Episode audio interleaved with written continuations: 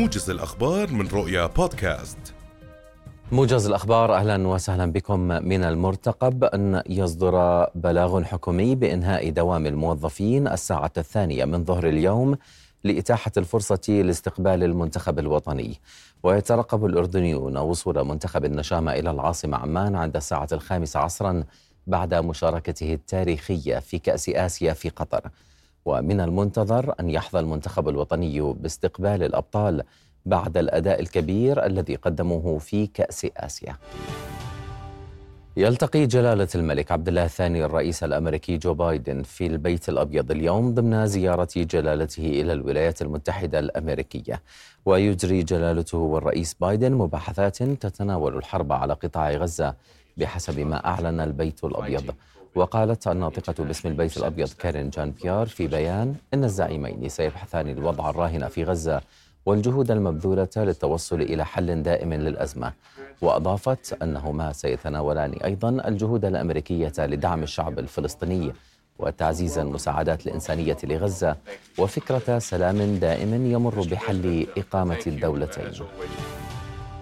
تحدث مسؤول أمريكي كبير عن إحراز تقدم في مفاوضات تبادل الأسرى بين حركة المقاومة الإسلامية حماس والاحتلال الإسرائيلي في وقت تتمسك فيه واشنطن برفض شن عملية عسكرية برية في رفح أقصى جنوب قطاع غزة في ظل الظروف الراهنة. ونقلت وكالة رويترز عن مسؤول في إدارة الرئيس الأمريكي جو بايدن أن المفاوضين الذين يعملون على اتفاق بعدة مراحل لتأمين إطلاق سراح المحتجزين في غزة حققوا تقدما حقيقيا خلال الأسابيع القليلة الماضية. قالت حركة المقاومة الإسلامية حماس إن هجوم الاحتلال على مدينة رفح يعد استمرارا في حرب الإبادة الجماعية. ومحاولات التهجير القسري التي يشنها الاحتلال ضد الشعب الفلسطيني.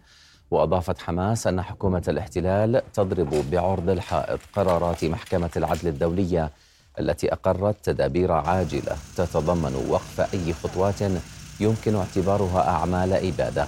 هذا وأفاد مراسل رؤيا باستشهاد نحو 100 فلسطيني وإصابة 230 آخرين وفق حصيلة أولية. جراء القصف المكثف على رفح الليلة الماضية. أعلنت وسائل إعلام عبرية مقتل أحد عشر جنديا من جيش الاحتلال بكمين وصفته بالكبير والمحكم. نفذته المقاومة الفلسطينية في خان يونس جنوب قطاع غزة. وقالت هيئة البث التابعة للاحتلال إن الجيش يعاني وضعا صعبا في خان يونس بعد تعرضه للكمين. في وقت تواصلت فيه الاشتباكات بين المقاومة الفلسطينية وقوات الاحتلال في قطاع غزة.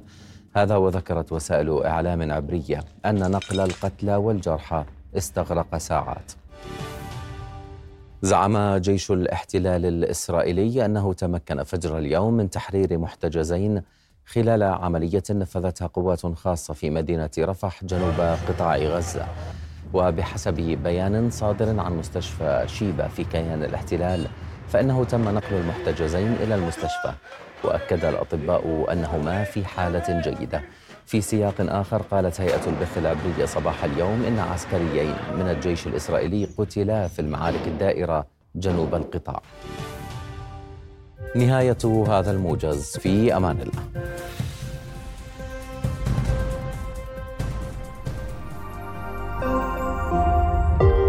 رؤيا بودكاست